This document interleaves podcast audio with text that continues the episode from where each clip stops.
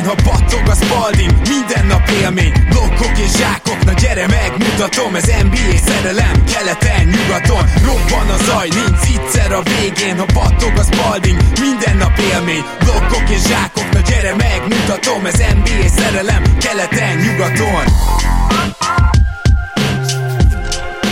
Éj jó! Szép jó napot kívánunk mindenkinek, ez itt a Rap City keleten-nyugaton podcast, a mikrofonok mögött Zukály Zoltán és Rédai Gábor. Szia Zoli! Szia Gábor, sziasztok, boldog új évet mindenkinek! Így is van, boldog új évet! És az új év első podcastjében rögtön azzal szeretném kezdeni, hogy ugye az elmúlt másfél évben volt egy vágónk, aki most a következő hónapokra jelezte, hogy nem igazán fog már heti két adásra ráérni, mert besűrűsödött egy kicsit az élete. Viszont amikor legutóbb vágót kerestünk, akkor többen is jelentkeztetek, és lehet, hogy azóta még többen jelentkeznétek, úgyhogy arra kérnék mindenkit, hogy aki szívesen vágná az adásainkat, ezért mi fizetünk, tehát ezt nem szívességből kérjük. Ez ugye úgy működik, hogy általában, nyilván van kivétel, de általában kedden vesszük fel a heti első műsort, a szerdára megy ki, szerda délutánra kell, a pénteken felvett pedig szombatra, tehát általában ez a menetünk, és aki ezt tudná vállalni és szívesen segítene nekünk, az mindenképpen jelentkezzen Facebookon nálam.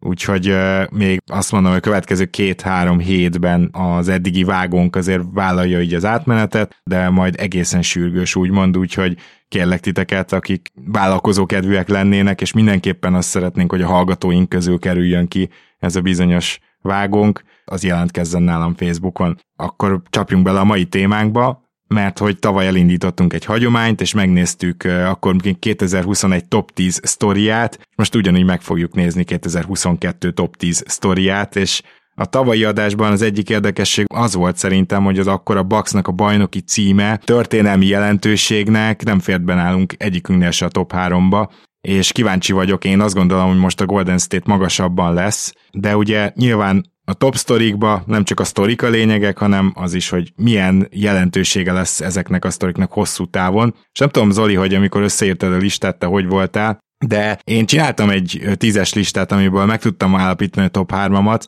de annyi, annyi minden történt tavaly, hogy felírtam ilyen plusz említsük még meg dolgokat. Nem tudom, hogy nálad a tizen kívülre került-e bármi. Van, igen, kis tartalék, kis extra. Négy-öt ilyen cikket is elolvastam, és és gondolkodtam is egy saját kútfőből rajta körülbelül egy fél órán át, főleg nyilván arról, hogy, hogy az egyértelmű jelölteket hogyan fogom végül rangsorolni, és kicsit visszacsatolva arra, amit mondta, hogy igen, a Warriors és Curry, mert itt ugye Curry-t ki kell majd emelni, ugye végre, végre végül megnyerte a Finals MVP címét, nyilván magasabbra került, mint ez a box bajnoki cím, amiről, amit említettél, de nyerni nálam speciál nem tudott. Tehát volt egy én azt gondolom, hogy, hogy NBA léptékkel mérve ennél is fontosabb dolog. Na, kíváncsi leszek. De hát ne a top 3-mal kezdjünk, hanem én akkor, hogyha nem maragszol, megemlíteném azokat, amik be se fértek a tízbe. Az első, amiről tényleg akkor ezekről csak egy percet beszélnék, az Frank Vogel kirúgása. Azért szeretném ezt, erről ezt mégis, hogy megemlítsük, mert egyrészt be is bizonyosodott, hogy gyakorlatilag Frank Vogel egy áldozata volt ennek, az ő kirúgása utólag sem indokolható, de a másik az az, hogy még egy újabb ilyen régi sztori, hogy a nagy piacon, ahol még ott van LeBron James is, ott aztán, izé, ott aztán az egyző nincs biztonságban. Igazából csak ennyit akarok mondani ezzel kapcsolatban, nem is hiszem, hogy Zoli, te bárhol ezt felírtad volna. Másik, ami nem fért bele a tízbe, pedig ezt bele akartam erőltetni, az az, hogy újra jelentős mértékben elkezdett nőni a sapka. Nagyon szerettem volna ezt tízbe hosszabban beszélni, csak azt rájöttem, hogy igazából elmondhatom egy mondatban, annak ellenére, hogy ugye a Covid miatt válságba került az NBA, annak ellenére, hogy az egész világ is válságba volt, mégis nagyon-nagyon hamar összeszedte magát gazdaságilag a liga és ennek a jele volt az, hogy most ugye emlékeim szerint 8-7-8 millióval nőtt a sapka, és már a projection is kijöttek, hogy ugye ez lesz az ütem nagyjából. Illetve nem fért be, és ez furcsa lesz, lehet, hogy nálad 10-be van Zoli a Sarver botrány. Nálam abszolút 10-ben. Oké, okay. akkor én elmondanám azt, hogy miért nem, de akkor erről nyilván majd hosszas, vagy hosszabban fogunk beszélni. Nálam azért nincs 10-ben a Sarver botrány, mert abszolút nem, nem volt hatással, én úgy érzem a, az NBA menetére. Igazából a botrány az már 2021-ben kirobbant azzal a bizonyos ESPN cikkel. 2022-ben elértünk oda, hogy Szárvert akkor valahogy rákényszerítették, hogy adja el a klubot, és el is adta. Vagyis hát ez folyamatban van. Szóval nem érzem úgymond annyira jelentősnek, pedig nyilván, hogyha olyan szempontból társadalmilag nézzük, akkor azért volt jelentősége, hogy még egy ilyen régi vágású munkakörnyezetre nem figyelő maradjunk ennyiben tulajt valahogy kiebrudaltak az NBA-ből. Tehát ennek nyilván van egy ilyen jelentősége, de úgy gondolom, hogy mivel ez már korábban is megtörtént, és ennél simábban nem is mehettek volna a dolgok, ezért még mégse került nálam tízbe.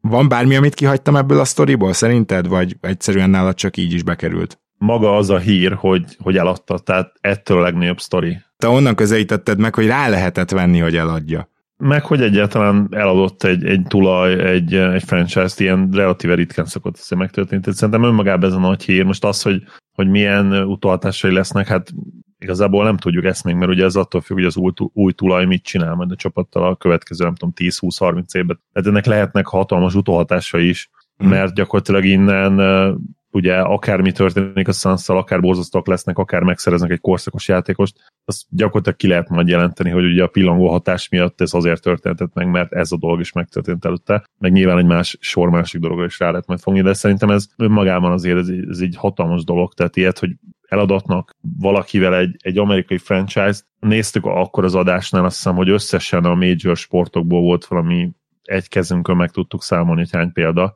és ugye ez csak a második az NBA-ben, ha minden igaz.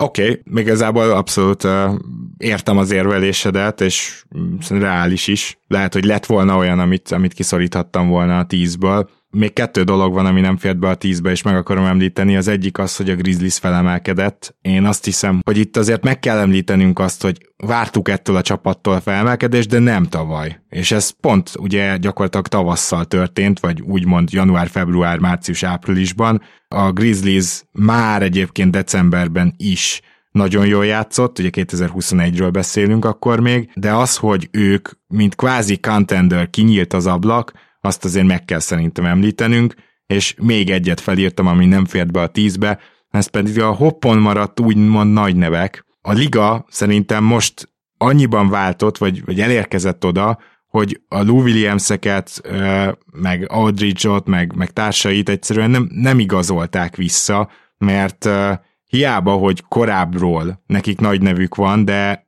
nem volt hajlandó senki vállalni úgymond a velük járó kockázatot, illetve nem volt hajlandó senki olyan játékosokat igazolni, vagy csak nagyon kevesen, akik köré kell akár a padot is, tehát teljesen mindegy, tényleg köré kell szervezni a játékrendszert, hogy jó legyen. Szóval ez nagyon érdekes, hogy egy picit ez megint a sztárok irányába, a nagy sztárok irányába tolta el a ligát szerintem, és az ilyen kis középsztárok, meg, meg hatodik ember, mint Lou Williams, most már nem kapnak szerepet se.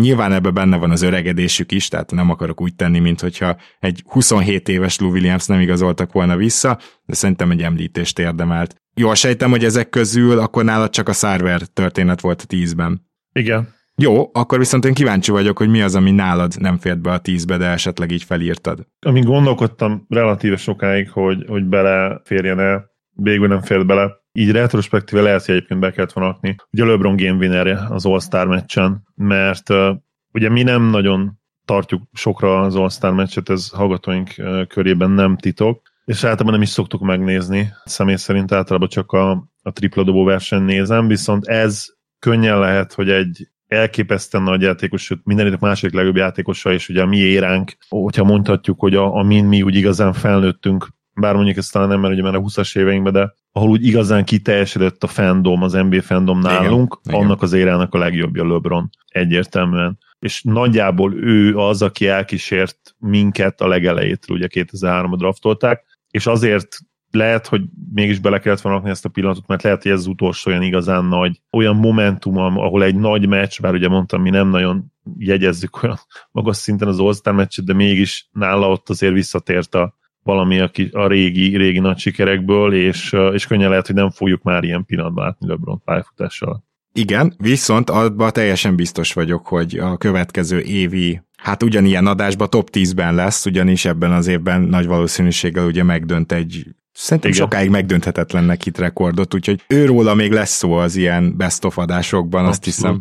Ugye John Moranton gondolkodtam, John, hogy ugye a Grizzlies felemelkedése nálam is ott van a top 10-ben, hogy, hogy külön Morantot is ide vegyem el, és ha a játékstílus nézném, és, és azt, hogy olyan szinten hozta vissza, talán vissza, nem biztos, hogy vissza, de, de legalábbis egy ennyire virtuóz szinten talán behozta újra az NBA-be azt a játékstílust, amit ő képvisel, és minden idők egyik, hanem a leglátványosabb játékos. Tehát, hogyha szeretitek a, a labdakezelést, a zsákolásokat, a, a hihetetlen cselezéseket, ebbe azt hiszem, hogy senki nem jobb nála, de legalábbis senki nem látványosabb, és igen, láttuk a videót, hogy a 20, lehet, hogy a 20-30 százalékán ezeknél a betöréseknél borítást, borítást csinál, de, de ettől függetlenül ő egy, egy elképesztő jelenség, és ha nem is olyan graduális a fejlődés, mint amit én vártam egyébként egy ilyen tehetségtől, azért, azért az most már egyértelműen kijelenthető, hogy ott van a, hogyha stílusra, státuszra nézzük, akkor nyilvánvalóan egy abszolút szupersztár már most. Ha impactet nézünk, és úgy minden egyebet, akkor lehet, hogy még nincs ott feltétlenül a top 4, 5, 6 környékén, de, de erről is beszélek majd, mert nálam ez is egy fontos állomás egyébként a, az előző évnek, és elég magasan van a listán, hogy, hogy hogyan alakult át ez a liga, és kik vannak most ott a, ott a legelején. Nem így, de nekem is lesz egy pontom, azt hiszem, hogy ott, ott, ott majd összeérünk, de akkor csak ez így elsikkat, azt mondtad, hogy a Grizzlies felemelkedése nálad is top 10-ben van, nálam nincs top 10-ben, ugye még úgy soroltam fel, akkor nálad ezek szerint mégiscsak az bekerült? Ja, igen, akkor félreértettelek ott, és nálam top 10-ben vannak, igen. Azért vannak top 10-ben, mert én, én megelőlegezem nekik azt, hogy ők a jö, még mindig megelőlegezem azt, hogy a jövő nagy csapata, mostanában azért hazudnék azt mondanám, hogy nagyon örülök annak, ahogy, ahogy Ja nyilatkozik. Ez kicsit nekem már túlmegy a, az önbizalom szintjén, de, de ettől függetlenül azt nem lehet elvitatni, hogy, hogy bár csináltnál csendesebben is, de mielőtt feljutsz, arra szintre el kell hinned, hogy feljuthatsz, és náluk a hittel az, az egyértelmű, hogy nincsen probléma. igen, igen, igen. Na akkor viszont már kettőt tudunk a te top 10-ből, ugye? A Sarver botrány és a Grizzlies felmelkedése nálad bekerült, nálam nem, úgyhogy megpróbálom kiválasztani a top 10-ből azt a kettőt, ami szerintem nálad nem lesz ott. Itt azért el kell, hogy mondjam, hogy Sarvernek a leváltását azt a következő kárára tenném be leginkább a top 10-be, de mégis azért örülök neki, hogy erről is fogunk beszélni, ez pedig a Branson igazolás nálam itt top 10-es lett el is mondanám, hogy miért, mert szerintem nálad közelében nincsen. Jól, jól gondolom? Jó, nem volt Oké, okay, oké. Okay. Én nem a New York miatt tartom ezt nagy dolognak, hanem a Dallas miatt. Egyrészt ugye hihetetlen balkodás volt a Dallas részéről. Az is, amit egyébként Doncsics köréépítés címen művelnek, de ott van, amit meg lehet védeni. Bransonnak ugyanakkor ö, nem voltak hajlandóak a hosszabbításnál se beajánlani a megfelelő pénzt, itt pedig nem vagyok benne biztos, hogy a Dallas mindent megtett azért, hogy Branson-t akár egy ilyen picit túlfizetéses szerződésen is megtartsa, és hogy ez miért érdekes, van egy Dallasnak egy jól látható stratégiája 2023-ra, amit nem, nem tudok értelmezni, ugyanis free agent piacon embert szerezni, tehát erre egyszerűen nem lehet ma építeni, de a másik az az, hogy Doncsics köré való építkezésnél szerintem most merül fel először az, hogy meddig fogja ez Doncsics így hát tolerálni, és ebben Branson távozása úgymond az első kő volt, ami a lavinát elindíthatja. Tudom, hogy ez kicsit brahis, akartam egy ilyen brahisat is a dob 10-be, de azt gondolom, hogy az egész történet az nagyon jól reprezentálja azt, hogy a Dallas milyen kényelmesen hátradőlt, amikor megszerezték Doncsicsot, milyen rosszul kezdtek el köré építkezni, és amikor volt egy olyan játékos, aki jól illet mellé, mert Branson véleményem szerint kiválóan illet Doncsics mellé, akivel ráadásul most hagyjuk, hogy hogy nyilván, de konferencia döntőbe jutottak. Úgyhogy én nekem történelmileg ez mégiscsak jelentősnek tűnik egy kis bele projekcióval. Ez az egyik, nem tudom, ehhez bármit hozzászólnál ez Oli. Értem, hogy ez miért nem top 10-es, mondom, kicsit Brahiból tettem be. Azzal nyilván egyetértek, hogy a Suns volt a jobb csapat a, az alapszakasz alapján, speciál a párharc alatt én nem éreztem őket feltétlenül jobb csapatnak, mert ugye viszonylag mindenki tükörsimán nyert a meccseit. Igazából a hetrik meccsen is, tehát azt nem is volt szoros meccs, úgyhogy végül a Mavs nyert négy ö, sima meccset, ha nem csak az emlékezetem, a Suns, Suns meg ugye hárman. De hogyha azt nézzük, aki a kerete valószínűleg erősebb a Sunsnak. A kiegészítő személyzete biztos, csak ugye tudjuk, hogy a play ugye mennyit számít az, hogy kinél van a legjobb játékos, és ebből a szempontból meg nem nem feltétlenül olyan hatalmas egetrengető meglepetés, Jó, igen, igen, hogy, igen. hogy a Mavericks nyert. Persze idáig én sem mennék el. Na de ne legyen igazam, gondolom te is azt kívánod, hogy, hogy ez a első Ilyen kör nehéz legyen. kérdés. Az nyilvánvaló, hogy nem ideális a keret Luka körül, köré, tehát ezzel nem lehet vitatkozni, ez egy ténykérdés. Azon lehet vitatkozni, hogy, hogy ez mennyire a Mavericks balfassága, és mennyire az a, az a faktor, hogy nem is nagyon voltak olyan lehetőségek, meg ugye a cap space terén nem feltétlenül jött ki úgy a lépés. Hogyha fel lehet róni nekik valamit, akkor az talán az, hogy nem csupaszították le teljesen a keretet egy, egy korszakos játékos köré, és nem tankoltak még egy-két évet, de ugye láttuk ezt a Pelicansnál is, amit Anthony davis mondtuk, hogy elkövették ezt a hibát, és túl, túl korán túl jók akartak lenni.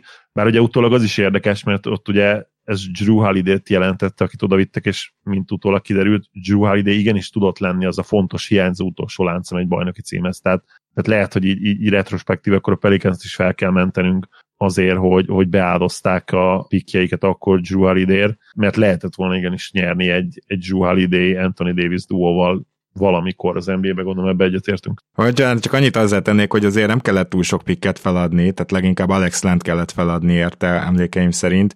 Abba, lehet, igen, akkor pláne. De valamilyen ilyen pikkekre emlékszem. abba vagyok miért. biztos, hogy azzal nyilván nehéz számolni, hogy megszerzett cousins is lesérül, megszerzett Holiday-t is majdnem két évet sérülten tölt, tehát hogy persze valamennyire Igen, fel igen. lehet menteni, de kevéssé lehet felmenteni, és ez nagyon old school gondolkozásnak tartom a Dallas részéről, amint említettem ezt a 2023-as free agent piacot. Hát most, aki most free agent piacra épít, az olyan, mintha nem lett volna jelen már GM szinten az elmúlt öt Mondjuk a ez nem feltétlenül így van, mert ugye 23-ra vagy 24-re építenek, tehát a Mavericks azt akarja most elvileg elkerülni a, a képi szituációt még egyszer. Tehát amennyire én tudom, és amennyire jönnek ki a hangok ugye Mavericks-től, ami, ami nehéz, mert ez egy olyan franchise, ami nem leak szinte egyáltalán. Ami, ami belsős info kijön elvileg, mindig, mindig minden azt mondják, hogy ez lehet, hogy igaz, lehet, hogy nem, de nem mi mondtuk. Mhm. Én, én azt szeretném, és, és szerintem, hogyha abba, abba talán megegyezhetünk, hogy most itt vagyunk, ahol vagyunk, ez nyilván nem, nem egy ideális keret Luka köré, de én abban nem hiszek, hogy, hogy mondjuk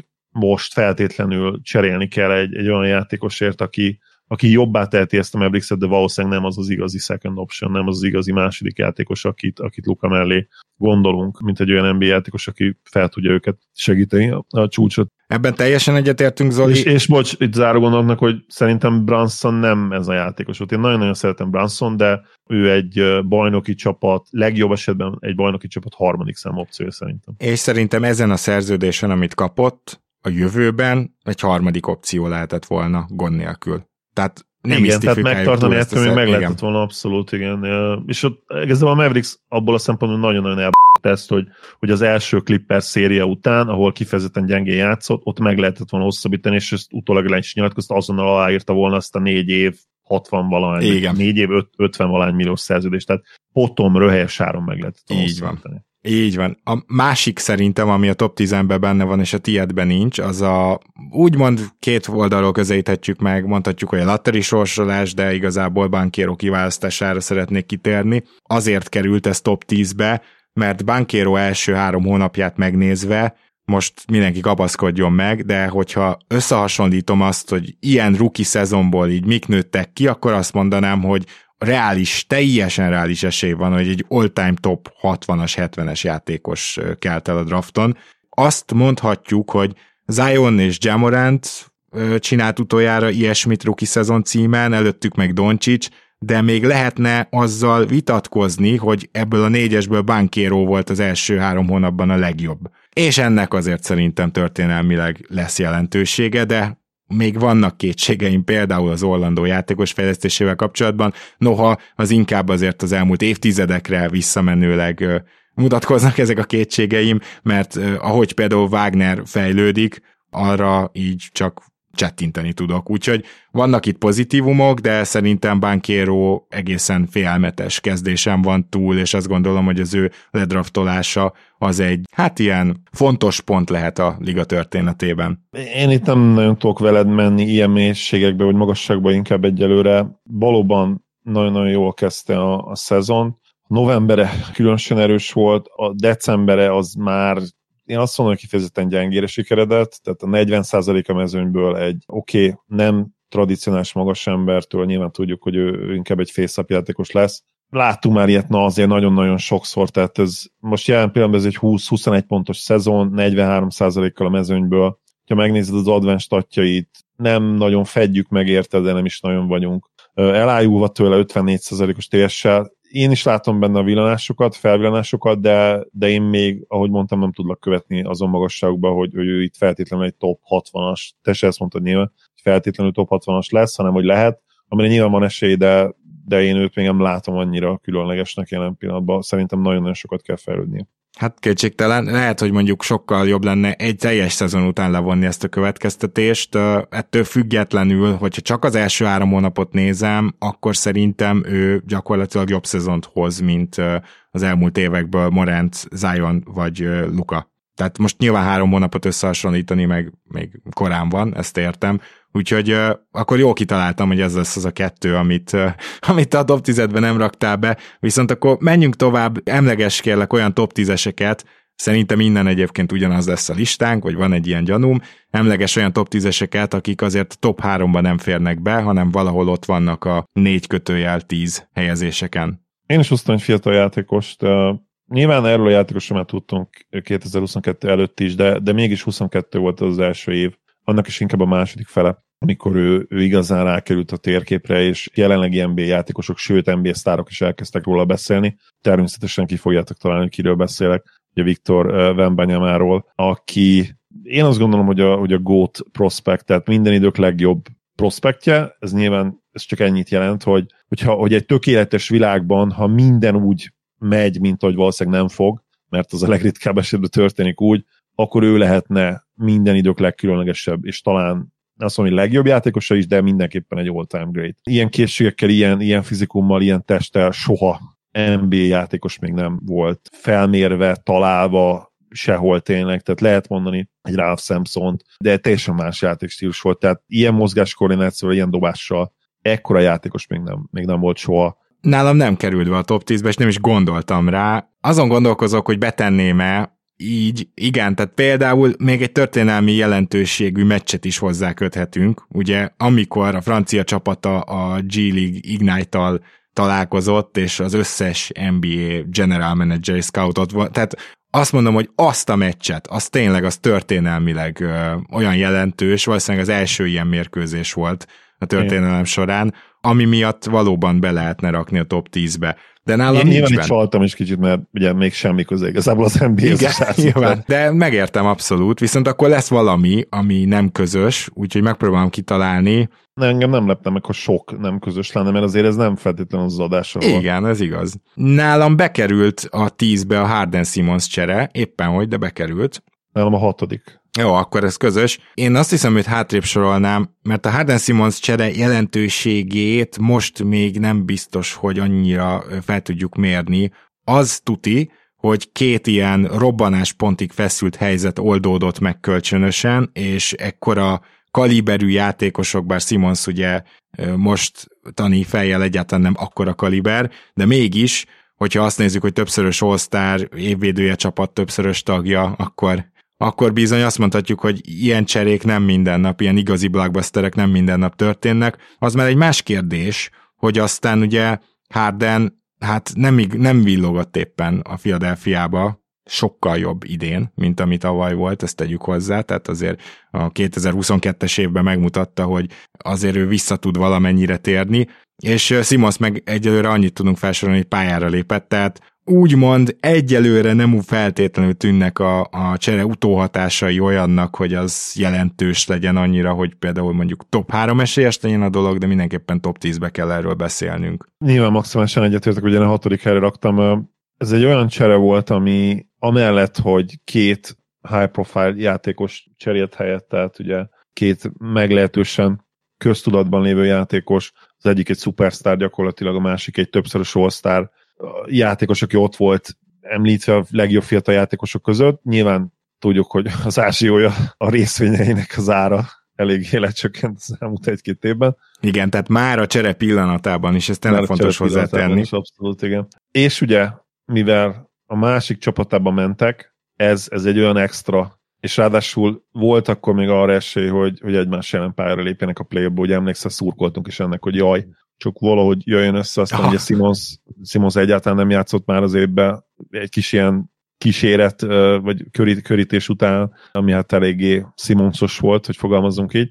Utána ez már nem volt annyira érdekes. És igen, pont emiatt a körítés miatt, meg, meg azért, mert ők azok, akik eléggé egy megosztó játékosok az NBA-ben, foglalkozunk velük, sokat beszélünk róluk. Ez szerintem még, még így a hatodik is elég volt, és, és gyakorlatilag kihagyhatatlan volt szerintem egy top 10-ből.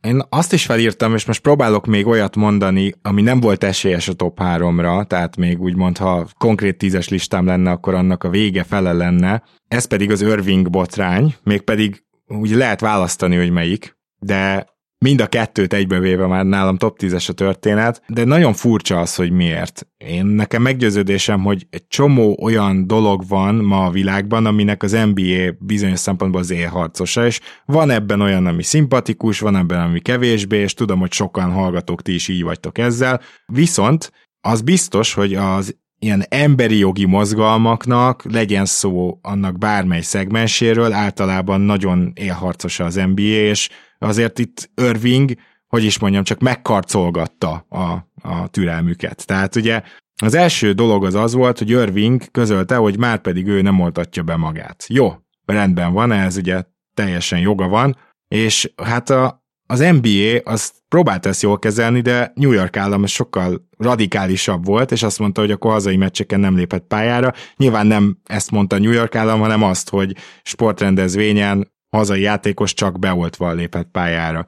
Az, ez a dráma ez önmagában nem került volna nálam top 10-be, viszont ami igen, az Irvingnek az antiszemita botránya, ahol viszont egy ilyen, az NBA-n keresztül láttunk egy nagyon furcsa törésvonalat. Elnézést, most politizálni fogok, máskülönben nem fogom tudni ezt kifejteni. Hogyha valakit nem érdekel, akkor kb. egy perccel pörgessen át, de azért az nagyon-nagyon különös hogy két olyan vonal esett egymásnak, ami alapvetően a progresszív baloldali gondolkozók körében létrejött vonal. Ugye az egyik az az, hogy Irving, mint fekete játékos, egy olyan filmet propagál, ami szerint a zsidók ellopták a feketéknek a, a isteni kiválasztottságát, meg szerepét, tehát gyakorlatilag, mintha az antiszemitizmust összeeresztenénk a rasszizmussal, de ez nem igaz, csak a megjelenés tekintetében igaz, de hogy ilyet még nem láttunk.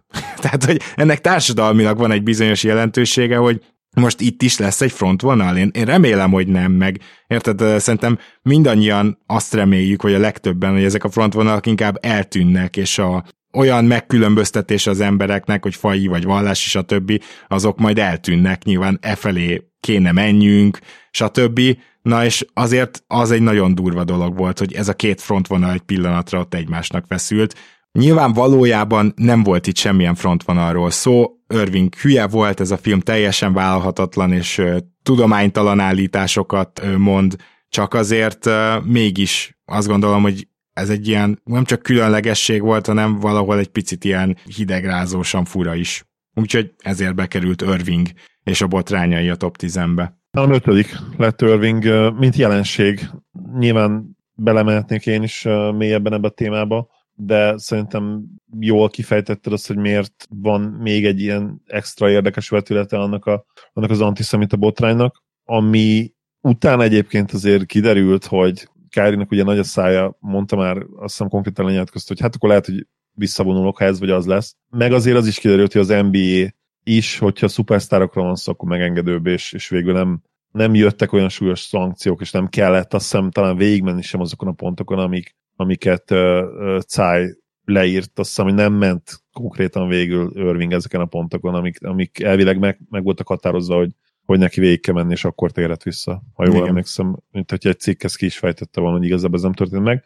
Ennyi, Irving, Irving a jelenség kikerülhetetlen, kihagyhatatlan, mi is rengeteget beszélünk róla. Igen.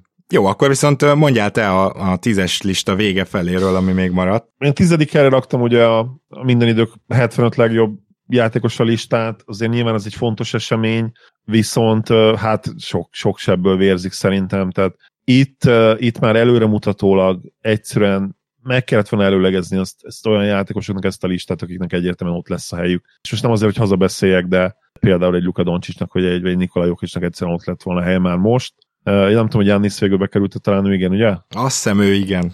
én azt gondolom, hogy ott lett volna hely ennek a két srácnak is. Nem ez a legnagyobb baj a listához teszem. Megértem, régi nagyokat is kellett díjazni, olyanokat is, akik már egyébként nem élnek, tehát most nem fog neveket mondani, nem leszek, nem leszek ízléstelen. De azért került ez a tizedik helyen el, mert bár fontos esemény, de szerintem sok sebből vérzik ez a lista. Jó, nálam fel sem merült, úgyhogy ez, ez biztos, hogy akkor nem lesz átfedés. Van-e még onnan hátulról, amit nem említettünk? Igen, Dirk Szobra, szerintem ez egy fontos dolog, és elég nagy sajtó, sajtó visszhangot is kapott a kilencedik helyen.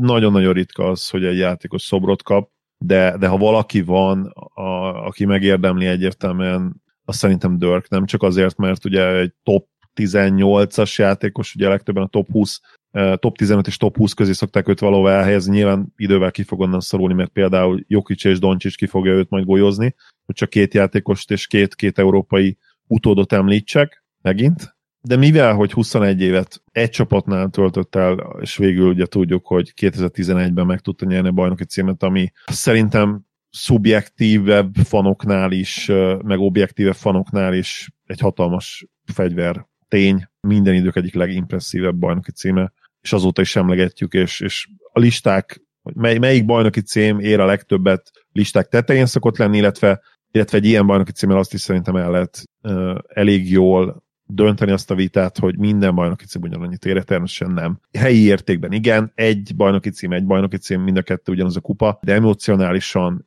sportszakmai szempontból és a szurkolók megítélése alapján, akik végül is eldöntik mindig, hogy ki a gót, ki a legjobb, ki, a, ki van a top 10-ben, ezt, ezt igazából a szurkolók döntik el nagy részt, nyilván a média, meg a játékosok segítségével, de szerintem a legfontosabb, mivel hogy a legtöbb szó, a, a legnagyobb hang az a szurkolóktól jön, szerintem meg ebben ők a legfontosabbak, és, és pont ezekért, és így összesítve is szerintem ez egy nagyon-nagyon fontos dolog volt az NBA-nek, és nem csak a Mavericks szurkolóknak, mert minden idők egyik legjobb játékosa, és és egyértelműen eddig a legjobb európai játékos, aki, aki megkapta ezt az elismerést. Igen, elmondom, mi a baj szerintem a logikáddal, de igazából megértelek, hogy ezt ilyen fontos eseményként kiemeled, csak az, hogy most szobrot kapott, akkor ennyi erővel azt is megnézhetnénk, hogy éppen kitiktattak be a Hall of Fame-be.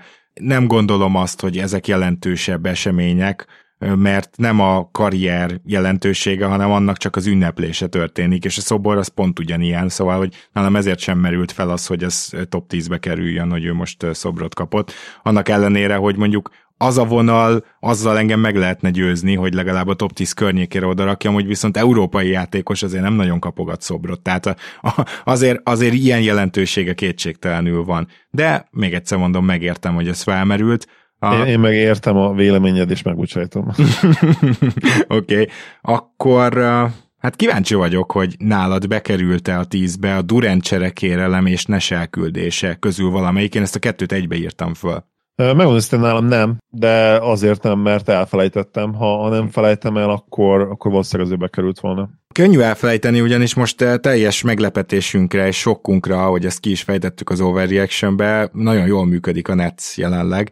Az a helyzet viszont a Durant cserekérelemmel, hogy szerintem azért nagy jelentőségű, mert soha még játékos nem állt elő azzal, hogy, hogy akkor maradok, hogyha az egyzőt és a GM-et is elküldik. Tehát én szerintem ilyet még soha nem hallottunk, bár Jordan ugye ezt több részletben megcsinálta, bár nem is feltétlenül így, hogy akkor maradok, de fenyegetőzött. Ilyet még senki nem csinált, és tegyük hozzá, hogy a Nes elküldését azért vettem ide, mert szerintem Nesnek amúgy is ingott a kis padja, valószínűleg ez sem segített, és amikor a Brooklyn rosszul kezdett, akkor, akkor lehet, hogy amúgy is lecserélték volna, de mindenképpen hozzájárult Durant uh, nyila, megnyilatkozása ehhez.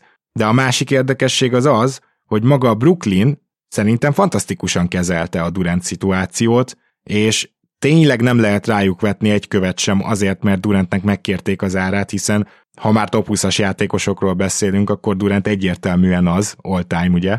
Tehát egy ilyen játékos, aki ráadásul most is bizonyítja, hogy még mennyire jól tud játszani. Majd nagyon érdekes módon én már előkészültem, és alig várom a legjobb védőkadást. Az a helyzet, hogy Durant szerintem simán például a legjobb 50 védő között van jelenleg az NBA-be, így 33 vagy 34 éves, nem is tudom, de szóval, hogy Kevin Durant egy tényleg különlegesen jó játékos, és ugye top 4 MVP jelölt nálam, de szerintem konszenzus top 5 jelenleg. Ezt a játékost nem lehet egyszerűen szalér odaadni ilyen hosszú távú szerződésen. És ha ez igaz, akkor a Netsnek egyszerre kellett ezt a többiek felé, tehát a többi csapat felé közölnie, Durant felé, és mégis megoldódott a szituáció. Szóval ennyit a jelentőségéről, hogy azért azt is ritkán látjuk, hogy ilyet mond egy játékos, és azt is, hogy ez ennyire jól meg tud oldódni, mert a legtöbbször egy ilyen cserekérelmet azt követi, hogy valaki kiül, vagy pedig mondjuk úgy játszik, mint Harden annó Houstonban, arra is emlékszünk, és csere szokott jönni, és most itt nem jött csere. Viszont ez egyébként reményt adhat még a többi csapatnak is, mert hogyha egyszer kért cserét Durant, akkor ez megtörténhet újra. És, Kétségtelen. És akár nyáron, akár jövőre még, még egy egészen elképesztő játékos lehetne szerezni. Egy-két utolsó elit, de, de az potenciálisan nagyon-nagyon elit szezonjára. Úgyhogy uh, abszolút fontos, nyilván Kédi, Steve Nash is fontos része az NBA-nek, ugye kétszeres MVP és az első edzői kalandja volt, úgymond kíváncsian várjuk azt, hogy merre halad majd ő is tovább, tehát igen, nyilván ez ennek top 10-be kellett volna lenni. Elmondom azt a kettőt, ami nem került a top 3-ba, pedig nagyon közel volt hozzá, az egyik Jokic második MVP címe. Szerintem ez ugyanaz, mint ami nálad, amit emlegettél, hogy milyen igen, játékos, tehát ezt egy, össze, összepárosíthatjuk igen, nyilván, nyilván.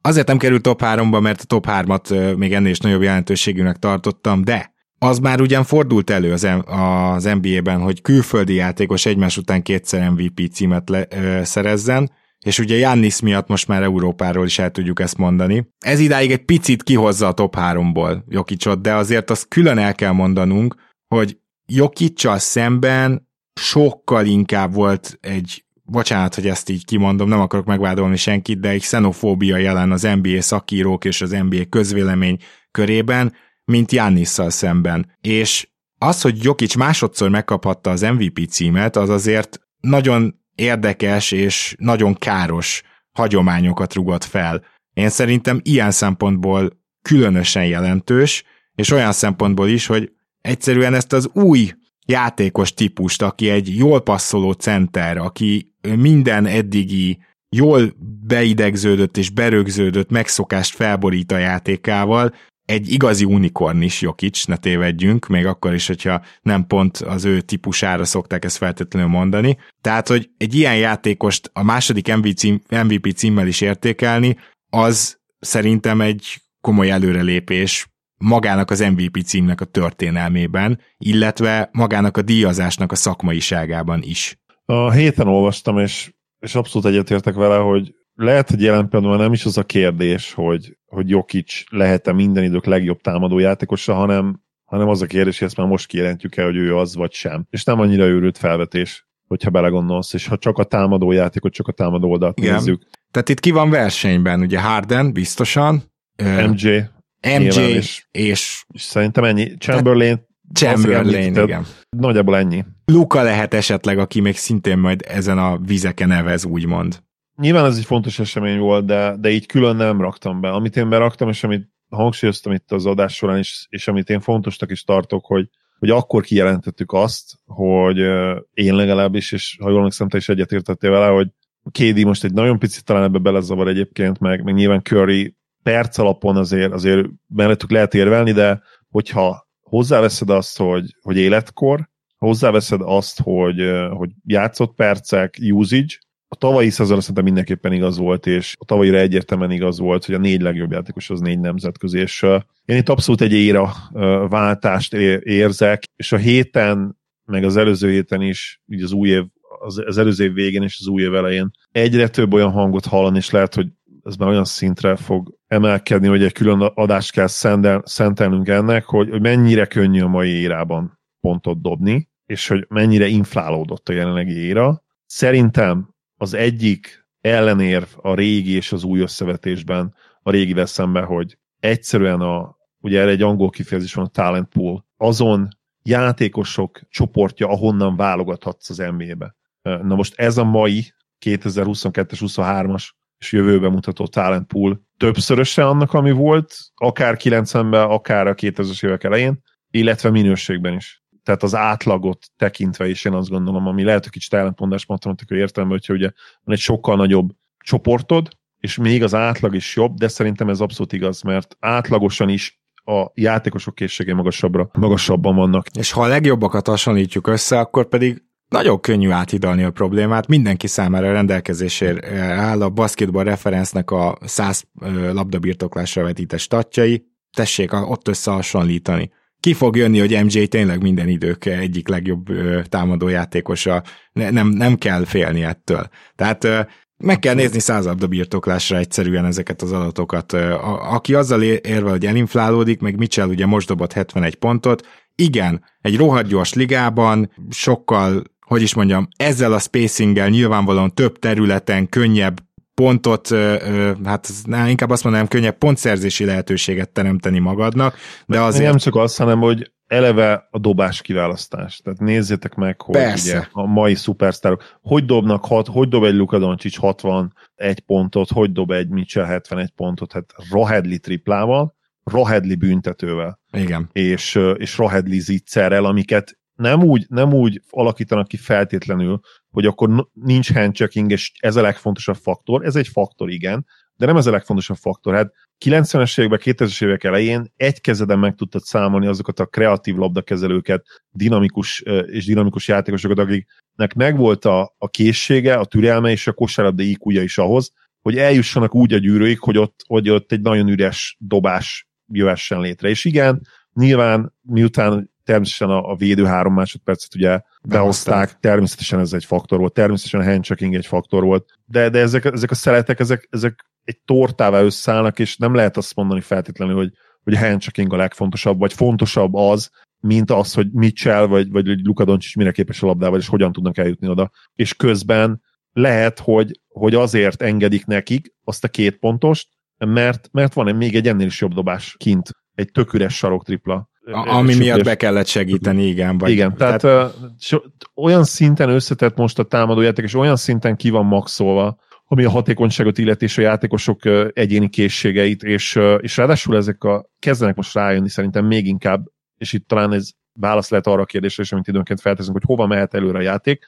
valószínűleg oda, hogy még jobban kimaxolod az egyszemélyes rendszereket, mert ha az átlagosan magasabb ponttermést hoz neked, miért ne csinálnád azt folyamatosan és folyamatosan. Igazából erre azért van válasz, azért, mert az illető nem fogja bírni, tehát uh, itt nagyjából ez Igen, az egyetlen egy De ugye felmerül a kérdés, hogy mi van, hogyha a játékosok kondia még jobb lesz, mert erre is abszolút van esély. Igen. Nekem van egy top hármasom, ami igazából erre reflektál, és er, mint történelmi változtatás, lehet, hogy az neked egyáltalán nem szerepel a listádban, úgyhogy én most bedobom az egyik top hármasomat, a Take bevezetése. Szerintem egy hosszú évtizedek óta húzódó problémát oldott meg az NBA. Messze a játékszabály, tehát az NBA-re jellemző játékszabályok legrosszabbja volt az, hogy meg lehetett akadályozni úgy egy gyorsindítást, hogy úgymond taktikai faltot követsz el, és olyan elsöprő erejű hatása is van szerintem, tehát az egyik nagyon nagy faktor, hogy ilyen támadó teljesítményt látunk idén, az az, hogy nem csak simán nem lehet megcsinálni ezt a faltot, hanem ezt felismervén minden eddiginél többet támadják a gyűrűt, early offense csinál, de rohannak, jobban rohannak a csapatok. Ez biztos, hogy ez egy koncepció az egyzők részéről, és teljesen biztos vagyok benne, hogy utólag is rendkívül hát jelentősnek fogjuk ítélni azt, hogy, hogy elindultak a szabályváltoztatások ebbe az irányba. Én ugye tavaly azt hiszem első vagy második helyen hoztam, azt a szabályváltoztatást, ami meg a védekezés segítette, hogy a kamutámadó faltokat kivették. Én számomra ez a szabályváltoztatás is top 3-as a take bevezetése. De a negyedik helyen. Ja, akkor uh, van okay. ez, úgyhogy, én is hoztam. Igen, ez egy nagyon-nagyon fontos és nagyon-nagyon jó uh, szabályváltoztatás volt, ami egyértelműen működik, mert most, ha így végig gondolom, nem is nagyon láttam mostanában take falt, így ahogy nézem a meccseket, ami nyilván tradicionális értelemben vették felt. Lehet, hogy biztos biztos volt még ilyen beidegződés, berögződés alapján, de, de most nem, nem úrik be. Olyan, nem, nem, szerintem elég jól lereagáltak a játékosok. Most azt hiszem igen. egyet, de tudod, ezek is, amiket most megítélnek, az már olyan kétséges. Tehát igen, olyan klasszikus abszolút, utána igen. vetődök és utána nyúlok falt, az már nincs. Egyébként ez egy vicces, mert hogy erről eszembe jutott, hogy ki vezette a, a take foul listát tavaly, de torony magasan, de brutálisan torony magasan lehet, hogy kitalálod. Nem, nem. Gondolom egy Vez, lassú játékos. Westbrook. Nem, ja, az Jézusom. Hanem, aki bele, bele szart. Ne, nem, nem, egy, nem, hogy nem lassú, hanem az egyik leggyorsabb játékos, csak az egyik leglustább is. Így van. Úgyhogy abszolút, ez egy, ez egy nagyon-nagyon jó szabály volt, és, és kíváncsi már, hogy milyen, milyen hasonló minőségi szabályváltoztatásokat tudnak majd meglépni a jövőben. Nekem még egyetlen egy van a top 3-on kívül, akkor azt elmondom, aztán majd te is kilövöd a top 3-on kívülieidet. Nekem top 3-on kívül került nem sokkal, és tudom, hogy ez, ezt én jelentősebbnek tartom, mint általában a szakírók, a Sabonis Halliburton trade. És a legfontosabb talán az, hogy egy Halliburton kaliberű játékost ennyiért és így megszerezni, arra nagyon-nagyon rég volt példa, és mondom mindezt úgy, hogy Sabonis tökre működik ugye a Kingsnél, a Kings most playoff helyen van, hosszú távon azt gondolom, hogy ez a 2010-es évek nagyon úgynevezett loopsided, vagyis egyoldalú cseréihez fog majd tartozni, mert hogy Halliburton már idén is bizonyítja azt, hogy top 20-as játékos, és még mindig csak 23 éves, azt hiszem, de lehet, hogy 24, kérlek nevessetek meg, hogyha ezt nem tudtam pontosan. Ami biztos, hogy ebben a cserében szerintem az elmúlt tíz év talán második legnagyobb lehúzása történt meg. Az a bajom ezzel, hogy Szabonis egészen elképesztően játszik idén, és ö, szerintem érvelt szemelt, hogy jobb játékos idén, mint, mint Halliburton, aki ugye még kezdi, már most is nagyon jó, és, és ilyen borderline all-star szín, de úgy Borderline all-star? Hát biztos All-Star Halliburton, ez nem kérdés. Keleten, igen, mondjuk igen. tény, hogy ott a hátvéd helyzet nem annyira uh, extra, de szintre szerintem borderline all tehát úgy értem, hogy nem feltétlenül az. Például nyugaton szerintem tök egyértelműen kimaradna ezzel a statisztikai teljesítménye. Ja, 21 pont 10 assziszt. Hát Nesnek nem volt ilyen statisztikája az Igen, de évében. ennek ellenére szerintem nyugaton kimaradna. És ha megnézed, hogy kik vannak nyugaton, és milyen átlagokat hoznak. Igen, tehát ott valószínűleg 6 darab guard lesz bent, így is. Mm. De oké, okay, igen, lehet, hogy már meg kell előlegezni azt, hogy, hogy ő egy biztos all viszont Sabonis meg szerintem egyértelműen a liga harmadik legjobb centere jelenleg, és idén szerintem jobban játszik, mint Belma de jó, és nem is kevéssel. Hát én azt mondom, hogy idén egyértelműen simán a harmadik legjobb center Jokic, Jokic és Embiid mögött. Nem tudom, hogy ezzel egyetérteni le. Azt mindenképp hozzátenni, mint záró gondolatnak, mert nyilván nem, nem feltétlenül produktív szerintem, hogy vitatkozunk egy olyan dologról, ami ugye még a levegőben lóg a jövőt illetően, tehát nyilván az attól függ, hogy mennyire tud szupersztárrá válni Halliburton, tehát marad ez a nagyon-nagyon extra játékos, de még nem feltétlenül szupersztár, vagy szupersztárra tud-e válni, mert az egyértelmű persze, hogy, hogy Szabonis ezen a ponton ő egy, ő egy nagyon-nagyon-nagyon jó játékos, attól függően, hogy, hogy esetleg nyerhet-e majd valaha bajnoki címet, meg mondjuk még pár osztár benne lehet az eddigi kettőben, még én azt gondolom, hogy talán egy minimális esélye még a, még a hírességek csarnokár is lenne, mert egyébként tényleg rohadt jó. Szerintem ő, ő a modern NBA Chris Bosa, én, én őt, őt mondanám így szintnek, Bosch egy nagyon kicsivel jobb támadójátékos volt talán, de, de, de Szabonis meg ugye sokkal jobban passzol, hasonló helyre raknám az érteküket. És persze, ahogy mondtam, attól függ, hogy Halliburton innen merre építkezik tovább. Lehet, hogy annak ellenére is, hogy, hogy Szabonis elképesztően jó, és szerintem idén ő egy top 20-as játékos. Lehet, hogy így is igazad lesz, és végül erre a cserére úgy fogunk tekinteni, mint az egyik leg, leginkább egy oldalú cserére. 22 éves csak a Liberty, szóval hát 23-24-el még fölé is lőttem. Jó, kétségtelenül sokkal magasabbra értékelt Szaboniszt, mint én, és akkor így értem, hogy ez miért nem merült fel benned.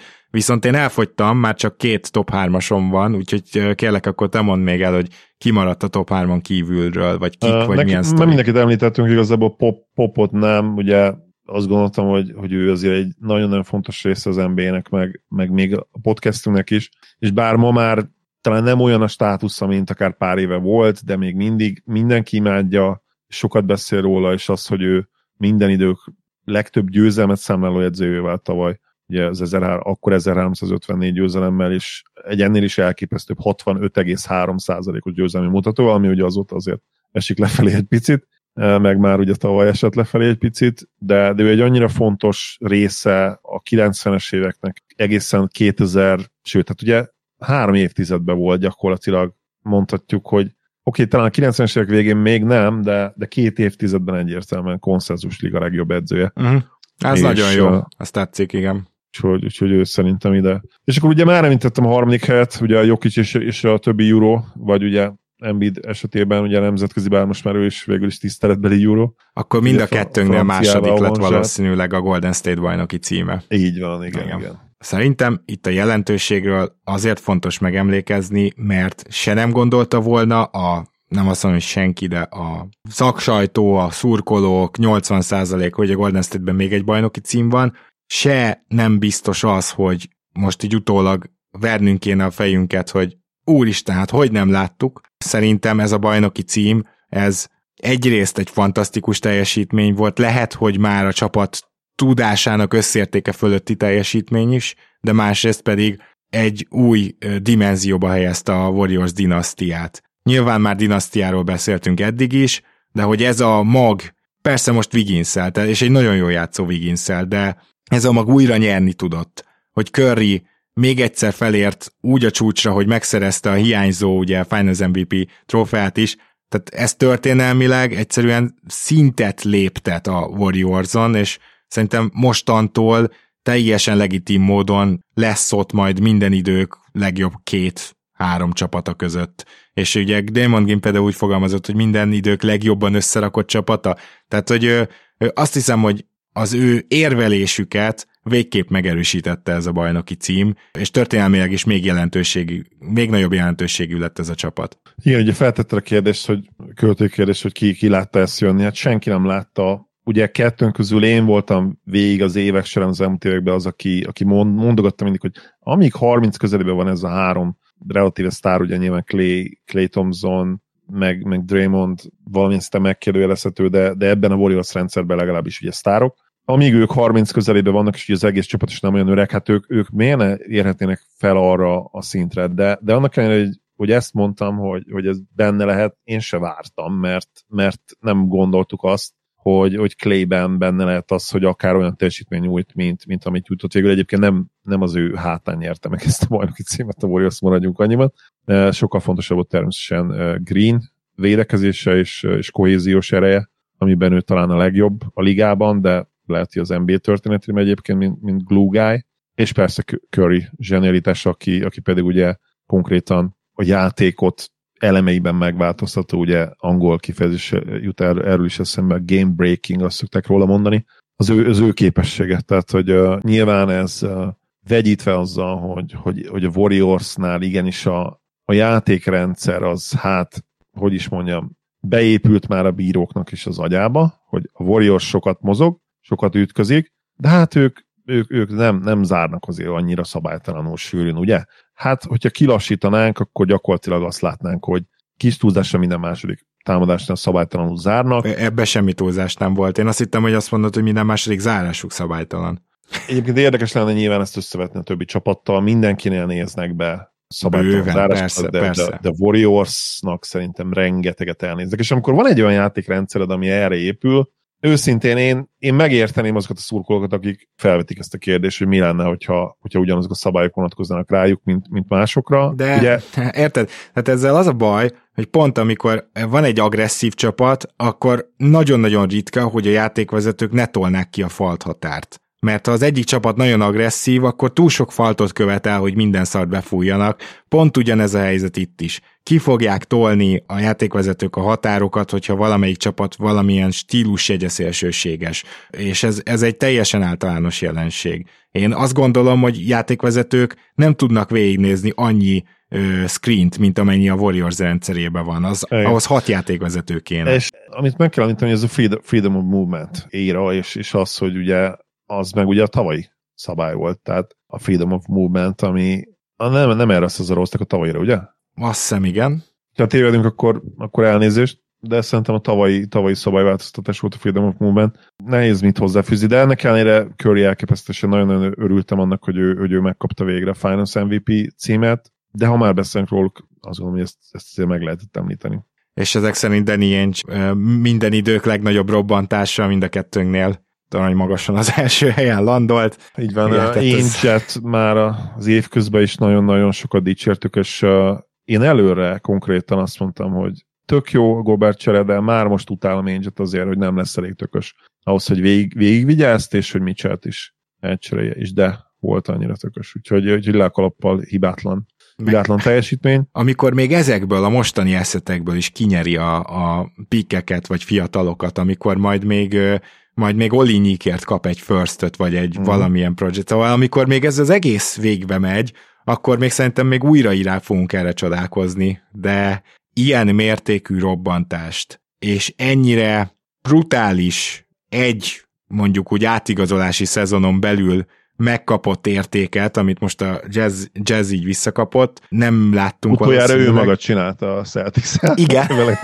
igen, igen, igen, csak, csak, csak itt tényleg benne van az is, hogy, hogy azt mondhatjuk, hogy jaj, hát biztos volt két hülye. Nem, tehát azért a Wolvesnál tényleg el lehet mondani, hogy nagyon akadoznak, és tartsuk fenn azt, hogy ott ez még katasztrófába fordulhat, ugyanakkor szerintem a Cleveland teljesen okés azzal, ami történt. Úgyhogy Abszolút. nem is feltétlenül volt ez egyoldalú mind a két csere, viszont maga az elgondolás, a vitel, az, az ilyen NBA 2K-s sztori. Teljesen. Itt kijön az egyébként, ami miatt én szíttuk, amikor szídni szoktuk, hogy minden egyes, nem csak, hogy minden cserét meg akar nyerni, de minden cseré, csere előtt úgy ül le a tárgyalasztalhoz, hogy, hogy én meg akarlak enni reggelire. Meg, de lehet, hogy meg akarom enni a gyerekeidet is, ahogy ugye Tyson mondta annó ez sokszor azt jelenti, vagy szerintem azt jelentette például a Celticsnél, hogy, hogy nem tudták kimaxolni feltétlenül azt az előző érát, ami most már új éra, és egyébként egyben még a korábbi éra, de a jövő éra is volt, tehát az, ugye ez a fura, emlékszel, a, akkor keletkezett az az egyik elszólásom, hogy, hogy két uh, seggel megülni egy lovat. Igen. És nem mondhatjuk, hogy végül sikertelen lett, tehát basszus, döntőbe voltak tavaly gyakorlatilag Angel felépített csapattal, nem gyakorlatilag, hanem teljes mértékben. És, és még nyerhetnek is, tehát még lehet, hogy azt is meg lehet majd neki retrospektíve bocsátani, hogy nem cserélt egy Kawhi Leonardét, nem cserélt egy Paul george amikor lehetett volna. És azt meg már tudjuk, hogy ezekben a robbantásokban zseniális, mert az a robbantás is zseniális volt, és ez a robbantás is zseniális volt, ugye nyilván most a, az a robbantás alatt a Celtics Nets uh, hihetetlenül őrült Kingféle agymenést értem. Az valószínűleg ahol... minden idők legjobban megnyert cseréje lesz. Egyértelmű. Most, de olyat még egyszer nem követel valaki. Hát abból a szempontból igen, hogy, hogy magas profilra rendelkező játékosok, magas státuszra rendelkező játékosok cseréltek, akkor gazdát kiégett és egyértelműen mindenki által tudhatóan kiégett sztárokért kapott elképesztő jó értéket. Abban az is benne volt, tudod, hogy amikor 33 meg 35 éves játékosokat cserélsz oda, hogy az ellenfél legjobbjai legyenek, és megkapod a 3, 4, 5, 6 évvel későbbi pikjüket cserélve, vagy teljesen, akkor abba bele van kódolva az, hogy azok a pikkek mennyire jók lesznek. Azért nyilván itt a Minnesota Timberwolvesnál ott van egy Anthony Edwards, aki miatt feltételezhetően ekkora kudarcba talán nem tud beleszaladni a Minnesota, hogy majd három év múlva így nézegeti a 33 éves Gobertet, és már nem jó, és aztán hirtelen ők is rosszak lesznek. Tehát úgymond ekkorát nem lehet még egyszer nyerni, mert szerintem ha valamit, ezt talán megtanulták az NBA GM-ek egy életre.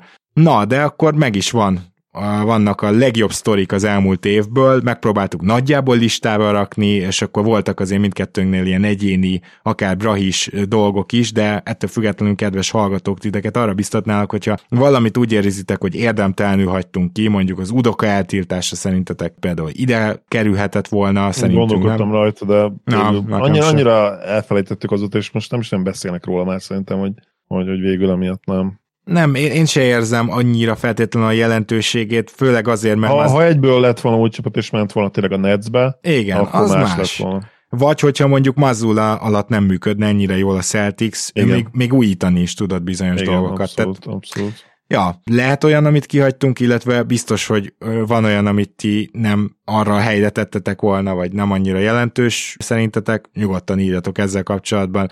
Facebook poszt alá, és akkor szerintem a mai adásunknak a végére értünk. Zoli, nagyon szépen köszönöm, hogy ma is velem tartottál. Örülök, hogy itt lehettem. Szia Gábor, sziasztok!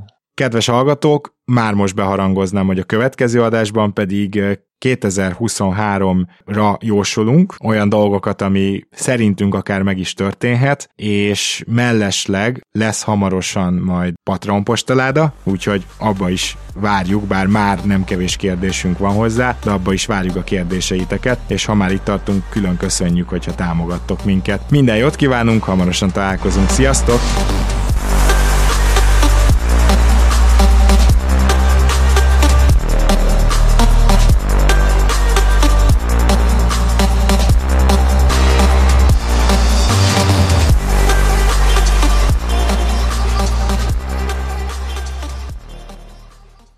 Ha más podcastekre is kíváncsi vagy, hallgassd meg a Béton műsor ajánlóját. El tudod képzelni, hogy a podcastet, amit éppen most hallgattál, fél év múlva már a mesterséges intelligencia generálja? Mi sem. De ha érdekel, eljött már a gépek lázadása. Hallgass bele az Embertelen podcastbe. Orsós Lajos vagyok, a műsor házigazdája. Egyelőre még élőben. Egyelőre. Fedezzük fel együtt, hogyan ismerkedik, randizik, mesél és vitatkozik Betty és Péter, két teljesen mesterséges intelligencia. Lajos, a podcast címét mond még egyszer, Léci. Oké. Okay. Embertelen podcast. Ez a műsor a Béton közösség tagja.